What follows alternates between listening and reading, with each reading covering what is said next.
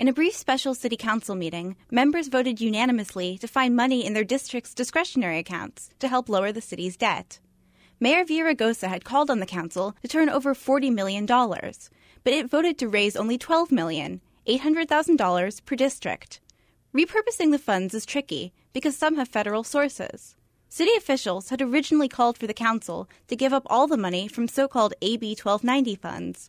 These come from property taxes paid by residents in areas slated for redevelopment, typically the poorest neighborhoods in the city.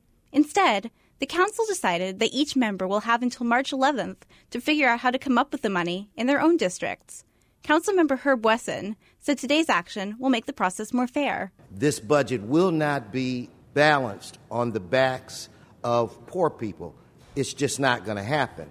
And that there will be several of us on this council that will not go quietly into the night. Councilmember Jan Perry said each member needed to take a realistic look at the projects in their districts. While there may be some limitations on the way that can be used, we will have to talk with each council member. It may be that they, they need to forego those funds. In her case, Perry knows that will mean tough choices. I'm going to take a look at my general city purposes account which is the account that we would normally use to support nonprofit activity in the district. You just have to take a look at what I've got left.